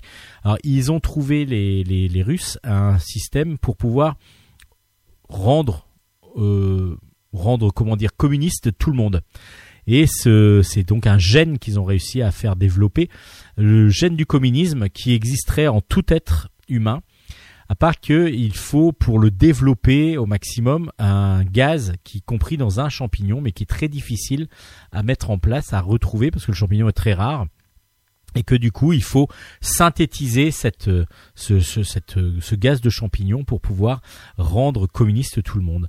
Et donc évidemment Champignac, qui est un mycologue averti, qui est le spécialiste des champignons, a été enlevé pour ça, pour essayer de découvrir une formule qui permettrait de faire devenir communiste tout la terre entière. Alors évidemment, nos deux héros vont partir à sa recherche. Aidé de Spip, mais Spip lui a été un petit peu pas envoûté, justement il a eu des effets où il va euh, se diriger. Voilà, il est un petit peu, euh, comment dire, euh, il a été il a été hypnotisé, pardon, et donc du coup, il va, il se dirige tout le temps vers euh, vers l'endroit où justement il y a Champignac. Donc du coup, ils vont se servir de, Spip comme une sorte de GPS, comme une sorte de boussole. Mais ils vont rencontrer évidemment plein de personnages dans les dans dans dans, cette URSS euh, complètement euh, fantasmée. On va retrouver aussi des personnages que l'on connaît. Euh, par exemple, on va reconnaître Monsieur Dupuis qui accepte que Spirou et Fantasio aillent en URSS parce que le dernier reportage qui a été fait euh, autour euh, de des, soviets justement et donc de l'Union soviétique, ça a été par un petit reporter dans les éditions du Petit 20e qui s'appelait Tintin et donc du coup ben ça fait assez longtemps. C'était dans les années 20, donc du coup il va falloir renouveler un petit peu le petit peu le propos. C'est pour ça qu'il accepte de financer ce voyage en URSS. On rencontre on rencontre euh, on rencontre Gaston, mais on rencontre d'autres personnages qui sont inspirés de, de, de, de faits réels, euh, de personnages réels, et, et puis aussi euh, plein de personnages nouveaux que l'on croisera peut-être que dans cette, euh, cette histoire, mais qui sont plutôt attachants pour certains, euh, assez odieux pour d'autres. Voilà, il y a vraiment plein de références, plein de choses. Alors après, l'histoire bah, se lit très facilement, très agréablement. Moi, j'ai trouvé que le propos était un peu tiré par les cheveux. Maintenant, ça donne une bonne aventure de Spirou et Fantasio. Alors du coup, je suis un peu partagé, et puis en plus avec le dessin de Fabrice Tarin, qui pour moi est absolument magnifique. Donc je suis un peu partagé parce que j'étais un peu déçu par euh, par l'idée de base qui euh, me trou- je trouvais un petit peu trop tiré par les cheveux, capillotracté dirons-nous. Alors que euh, bah, après une fois que j'étais dans l'album, j'ai trouvé ça très agréable à lire avec euh, en plus le dessin de Fabrice Tarin qui qui nous porte donc donc chez les soviets avec Spirou. Donc un album plutôt agréable à lire, très agréable à lire par moment. Et puis voilà, comme je vous ai dit, scénaristiquement euh, c'est bon parce qu'il y a plein de choses, il y a plein de références et ça les références c'est super agréable parce qu'on on essaie d'en trouver un maximum. Et puis en même temps un petit peu déçu par moment. Enfin oui, on va dire quand même c'est du plus quand même. C'est quand même du plus. C'est pas le meilleur album de Spirou que j'ai lu, mais c'est quand même un bon album de Spirou, un très bon album de Spirou. Donc Spirou chez les soviets, à vous de vous faire votre opinion. Euh, voilà, on peut être un petit peu déçu, mais avec toutes les références qu'il y a en même temps, on va toujours trouver quelque chose à se mettre sous la dent et c'est vraiment très agréable. Spirou chez les soviets aux éditions Dupuis. Et puis en jeunesse, euh, il y a plusieurs choses qui sont sorties parce que jeunesse Spirou, ça peut être un peu jeunesse. Bon là, il y a beaucoup de références quand même à la, guerre froide, euh, au, au- à l'URSS qui n'existe plus quand même. Donc du coup, on est quand même plus, un peu plus adulte sur ce Spirou là. Léo et la Méduse, c'est dans la collection euh, dans l'histoire de la famille Vieille Pierre. Euh, c'est aux éditions euh, Sarbacane et c'est de Joe Todd Stanton. Donc il y a déjà eu trois albums. C'est vous savez la famille Vieille Pierre. Ce sont donc euh, les histoires des, héritiers, enfin des ancêtres de la famille Vieille Pierre, qui à chaque fois ont vécu des histoires fantastiques à différentes époques, à différentes à différents endroits du monde, qu'en ont ressorti à chaque fois avec des, des, monstres enfin fantastiques. À chaque fois, on en ressorti des souvenirs que découvre euh, donc euh, les que découvre un ancêtre, enfin le, le, plus récent de la famille Vieille Pierre. On va suivre donc dans ce nouvel album Léo. Léo, lui, il été en Grèce antique et donc ce jeune héros qui s'appelle Léo, qui est ami des créatures magiques, doit se voit confier une mission par Athéna, donc la la comment dire la déesse d'Athènes qui protège Athènes et déesse de la guerre et elle doit donc comme mission, il doit tuer la Gorgone. Gorgone, vous savez, c'est cette euh, cet être euh, un petit peu particulier qui, lorsque vous, vous la regardez, vous transforme en pierre. Et donc du coup, euh, Léo va devoir essayer de tuer la Gorgone. Mais il se dit, mais moi je suis là pour protéger les créatures fantastiques et non pas pour tuer les créatures fantastiques. Donc du coup, il va essayer de trouver un stratagème pour pouvoir donc aider les créatures fantastiques et non pas les tuer. Et donc du coup, ben, on va suivre son aventure euh, dans cet album qui s'appelle Léo et la Méduse. C'est toujours aussi bon, toujours aussi coloré, et puis ben, on visite plusieurs époques avec plusieurs personnages, euh, plus surtout plusieurs créatures divines et créatures euh, créatures fantastiques. Et du coup, ça permet aux, plus jeunes de découvrir euh, à chaque fois le, le- les époques. Alors on est plus sur de l'illustration avec euh, du texte que de la bande dessinée pure, mais ça reste très très agréable à lire et donc c'est aux éditions Sarbacane. Euh, un très, toujours un très bon album, toujours une bonne collection. Euh, donc je ne sais pas combien il doit y en avoir, mais là c'est le quatrième qui vient de sortir euh, et qui fonctionne très très bien comme les trois premiers. À chaque fois une bonne histoire qui nous permet d'aller dans différents endroits du monde et dans différentes mythologies surtout, et qui permet de présenter de façon agréable et euh, plutôt pour les enfants donc euh, les, les, différents personnages que l'on peut trouver dans ces mythologies les, les différents personnages fantastiques Yes, no, maybe. I don't know.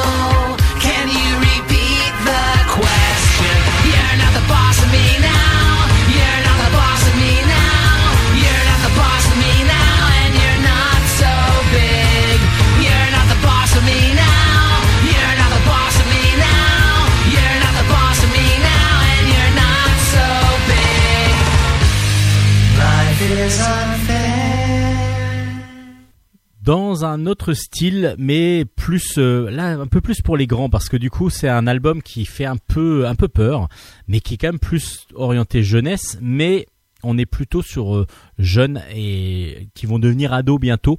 Le Mangeur d'espoir par Karim Fria, c'est aux éditions Gallimard et euh, on va suivre l'histoire d'une jeune demoiselle qui s'appelle Rachel qui vit avec sa mère, mais sa mère est tombée en grave dépression depuis la mort de son du père de Rachel, donc de son mari à elle.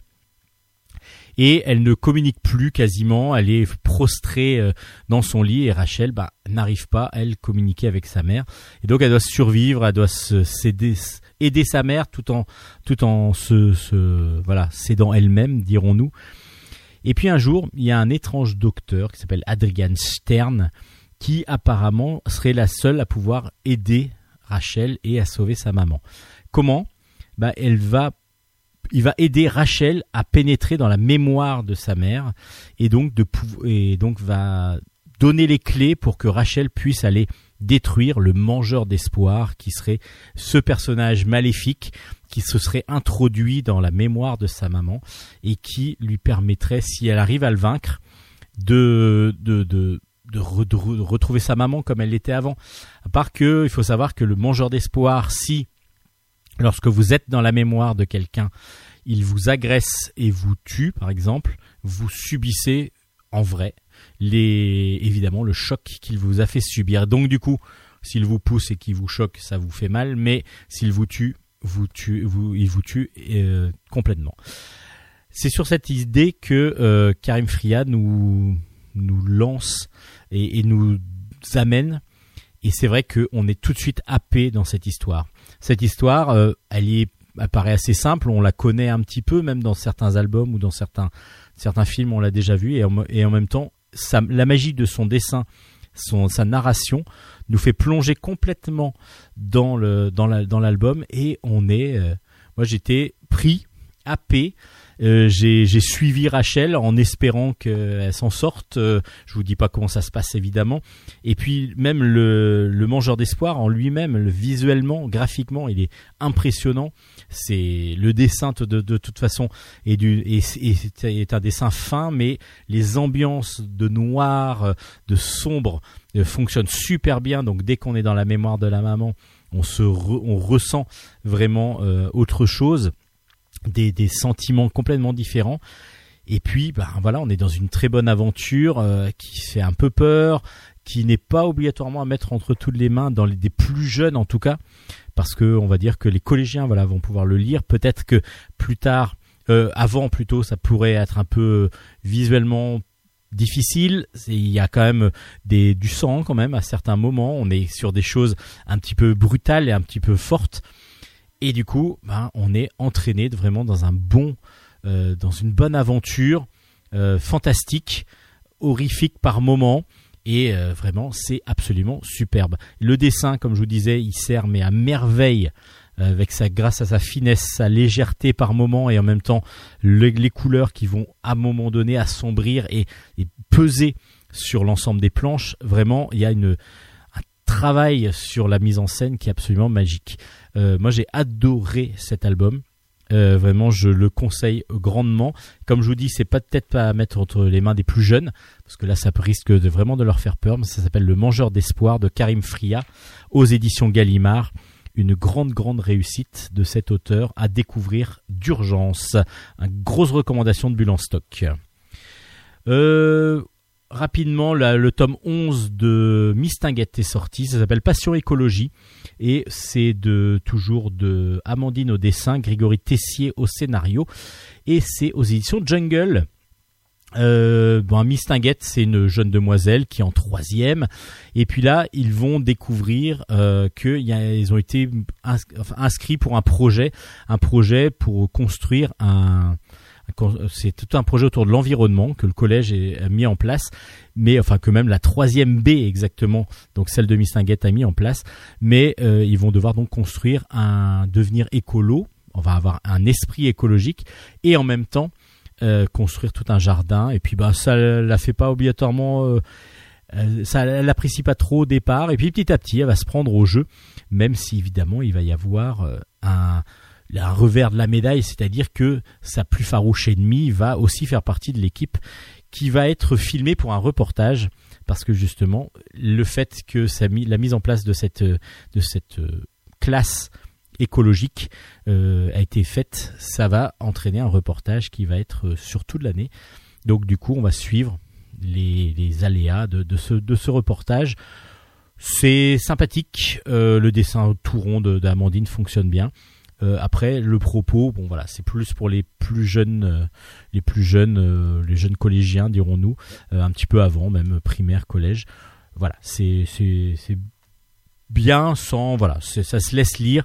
Après, j'ai trouvé que certains, l'album d'avant par exemple, était beaucoup plus intéressant que celui-là. Ça s'appelle donc Mistinguette, le tome 11 est sorti. Et puis pour finir, La peste, histoire d'une pandémie, c'est la peste mais racontée pour les plus jeunes, parce que c'est raconté par Ariane et Nino, vous savez, dans la série de Le fil de l'histoire. Euh, c'est de Fabrice R au, scénario et de Sylvain Savoya au dessin. C'est toujours aux éditions Dupuis, dans un petit format carré, euh, vraiment qui est très facile à transporter, à, distribuer, à prêter. Euh, et là, on va suivre donc l'histoire d'une pandémie, expliquer un petit peu aux plus jeunes. Ben nous, on vit une pandémie en ce moment. Euh, je pense que voilà, c'était un sujet qu'il fallait traiter et on va le traiter avec euh, l'histoire de la peste, euh, le fait qu'il y ait eu des comme ça des, des, maladies qu'on n'a pas pu vaincre tout de suite, qu'on n'a pas comprises au départ. Tout le monde, enfin beaucoup de monde était, voire un, ti- un tiers, deux tiers même de certaines populations étaient complètement décimés. Et on ne savait pas comment était, comment se transmettait le, le- virus. Et on est un peu dans cette, dans cette situation-là. À part que maintenant on connaît beaucoup plus de choses grâce à Pasteur en particulier. Et puis on va donc découvrir comment on peut vaincre, enfin comment la peste a été vaincue. Euh, c'est, je, pense, un album qui est vraiment très intéressant à cette époque-là pour pouvoir expliquer aux plus jeunes justement les pandémies. Euh, ça peut fonctionner grâce à cette pandémie, euh, l'histoire d'une pandémie, la peste, qui a été quand même euh, la plus, la pandémie la plus ravageuse du monde. Et puis avec ses dérivés ensuite, Ebola et ainsi de suite. Et puis le coronavirus, du coup, on en parle un petit peu à la fin, évidemment. Pourquoi faut porter un masque? Et donc du coup pourquoi faire attention? Donc du coup ça fonctionne toujours le fil de l'histoire et puis là c'est vraiment un album fort à propos, bien à propos pour la situation que l'on vit en ce moment. Donc ça s'appelle La peste, histoire d'une pandémie, le fil de l'histoire par Ariane et Nino aux éditions Dupuis. Chronique jeux vidéo. Allez, comme promis, pour finir, on va parler un peu de jeux vidéo, mais on va parler du jeu vidéo en, en manga. Parce En que du manga, parce oui. qu'il y a des adaptations de jeux vidéo en manga. Là, on va parler d'un jeu euh, exclusif à Nintendo. Et oui, le premier opus est sorti en 2015 et le deuxième Sur en Wii U 2017. Oui, sur Wii U et le deuxième sur Switch, tout à fait. sur Switch pour le deuxième et du coup c'est une grande réussite d'un bah, de combat euh, l'un euh, équipe par équipe Équipe par équipe. c'est 3 versus 3 je crois euh, ça doit être quelque chose comme ça ou 4 versus quatre, 4, quatre. 4 contre 4 mais très original parce que pas de violence. Si violence parce qu'on peut quand même, euh, euh, on peut quand même se, se- se détruire les uns les autres. Mais le but du, du jeu, c'est de recouvrir le maximum de surface avec de la peinture. De la peinture, de la couleur de son équipe. Je Et pense donc, que vous avez deviné de quoi il s'agit. Ça s'appelle Splatoon. Eh oui, ça commence par Splat, ça finit par Toon et Eh c'est oui, Splatoon. Splatoon. Et c'est vrai que c'est un jeu euh, versus, enfin 4 contre 4 très intéressant parce que je trouve que Nintendo a trouvé ce système d'utilisation euh, de, de la peinture pour quand même faire des, des, des, des affrontements mais sans trop de Oui. violence, pas d'armes et du coup ça marche super, marche bien, super et bien, même auprès des enfants et voilà c'est ça marche très bien. Même Donc, les Splat- adultes peuvent euh, l'apprécier, tout à fait. Pardon. non, non, allez-y, allez-y, finissez. Euh, donc, les euh, Splatoon, il y avait déjà une série de base qui était sortie en manga Mhm, chez Soleil. C'est ça, bah justement, on a le tome, j'ai le tome 9 entre les mains qui vient de sortir, mais il n'est pas sorti tout seul parce que très récemment, au même, euh, chez le au même, moment. éditeur, Oui. il y a eu euh, donc euh, Splatoon Histoire Pulp qui est paru, mais ce n'est pas écrit par le même mangaka. La série de base est écrite par Sankichi Hinodeya et les histoires Pulp par Hideki Goto. On a oublié quelque chose de très important.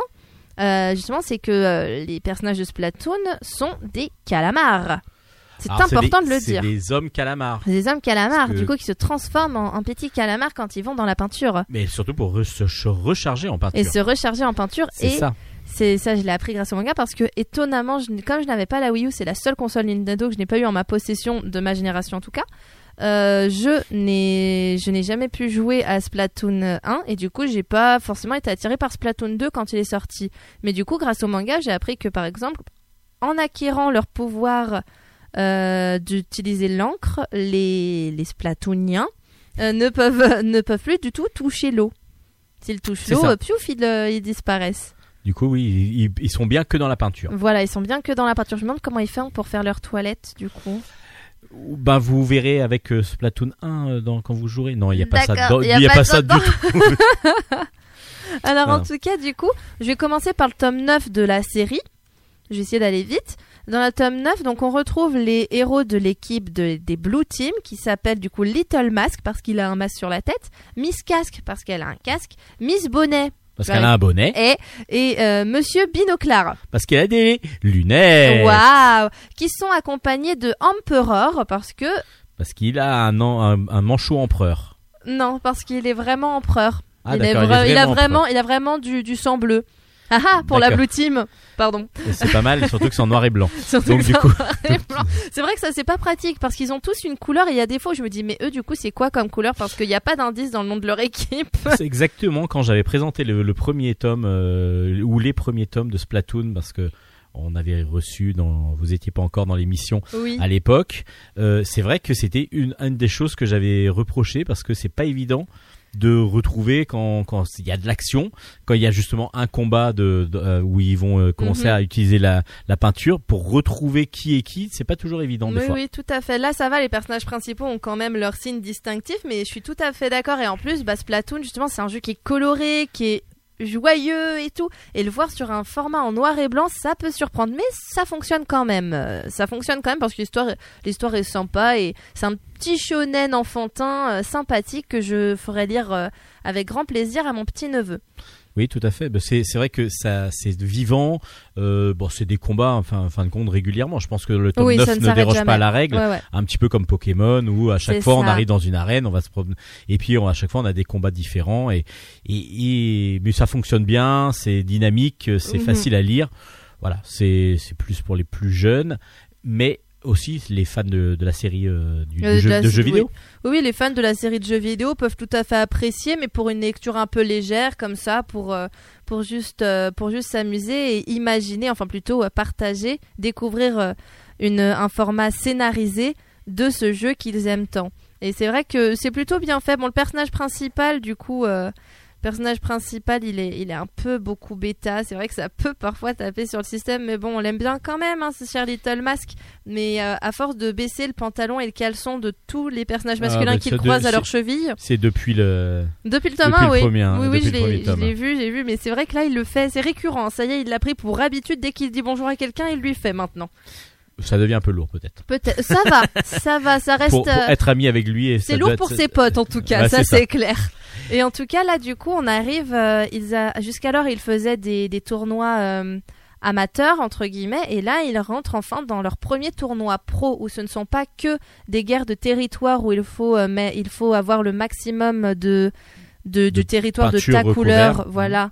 Là c'est là là c'est différent maintenant dans le dans les trucs dans les tournois pro, il y a des d'autres types d'épreuves comme par exemple une espèce d'épreuve de, de basket où ils doivent lancer des palourdes dans un filet. Et celui le premier qui atteint 100 points a gagné. Voilà. Donc c'est c'est des épreuves comme ça qu'ils doivent faire. Ou alors se mettre sur une tour mouvante et la ramener euh, jusqu'à un point avant l'équipe adverse. Ça, ça faisait un peu penser à certains modes dans Overwatch où on doit accompagner un véhicule jusqu'à un point précis. C'est un peu pareil là, mais version splatoonisée.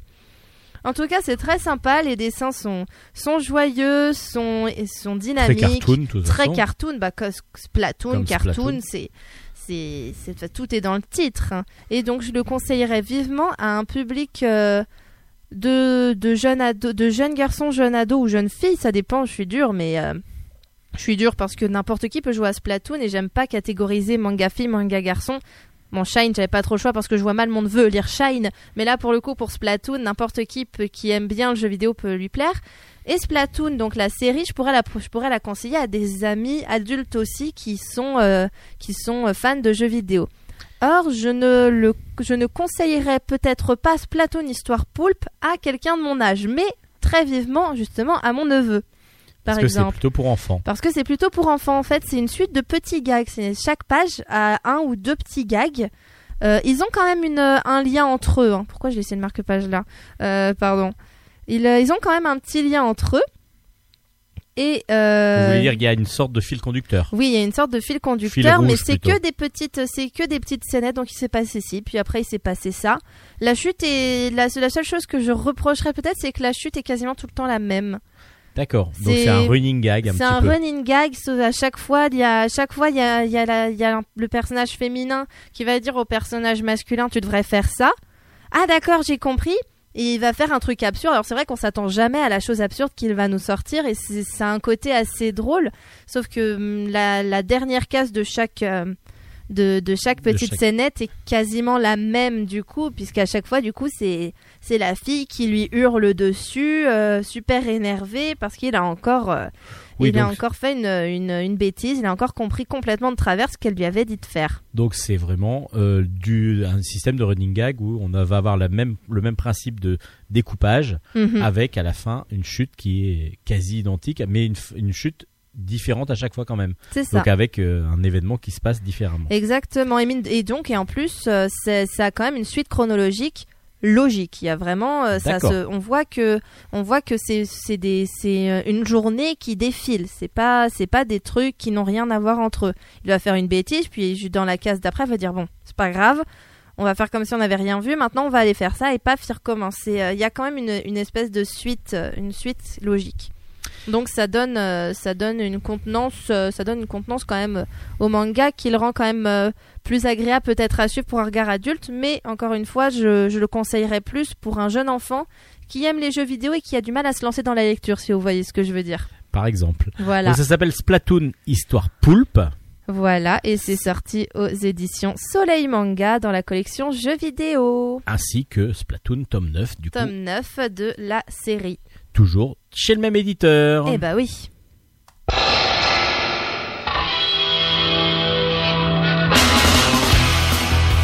Et voilà, c'est sur ces chroniques manga, euh, de mes mangas jeux vidéo, que va se terminer Bulle en stock cette semaine. Vous pouvez retrouver l'ensemble des chroniques, des albums chroniqués sur notre page Facebook. Qui s'appelle Bulle en stock, Bulle avec un S. Et vous pouvez aussi évidemment podcaster l'ensemble des émissions, celles-là ainsi que les, Les anciennes. précédentes. Parce que les prochaines, vous pouvez pas encore les faire. sur quasiment toutes les plateformes euh, de podcast qui existent. Et de streaming. Et de tout à fait, streaming. comme euh, les plus grands, iTunes, Deezer, Spotify, Spotify, et ainsi de suite. et on en passe. L'émission est gratuite, vous pouvez la partager, vous pouvez l'offrir, vous pouvez la, la diffuser si vous avez une radio. Prévenez-nous, c'est tout. Voilà, Et et, puis- ne la modifiez pas, c'est ça qu'on demande de Bah, ne pas c'est ce qu'on demande, c'est de ne pas trop couper, enfin Mhm. de ne pas couper pour que nos propos soient euh, Ne soit pas utilisé différemment, ne Différent. pas déformé. Tout à fait. Merci à Nicolas, Merci, Nicolas Nico. euh, Godin euh, pour le, de, de la radio Grand Paris qui euh, nous héberge et donc du coup, ben, grâce à lui, euh, nous diffuse, nous héberge, il, il fait tout. C'est notre papa un peu. Merci Nicolas. On le paye en cookies? Euh, bah oui, déjà c'est pas mal. C'est déjà pas mal, hein. Pas plus, pas plus. Il mérite pas. On se retrouve la semaine prochaine, Hélène. Oui, avec très grand plaisir comme toujours. Alors à la semaine prochaine. Oui, à la semaine prochaine tout le monde et j'espère que vous serez encore au rendez-vous. Moi, j'y serai avec grand plaisir. Allez, ciao ciao. Matalaishu À la semaine prochaine, ciao.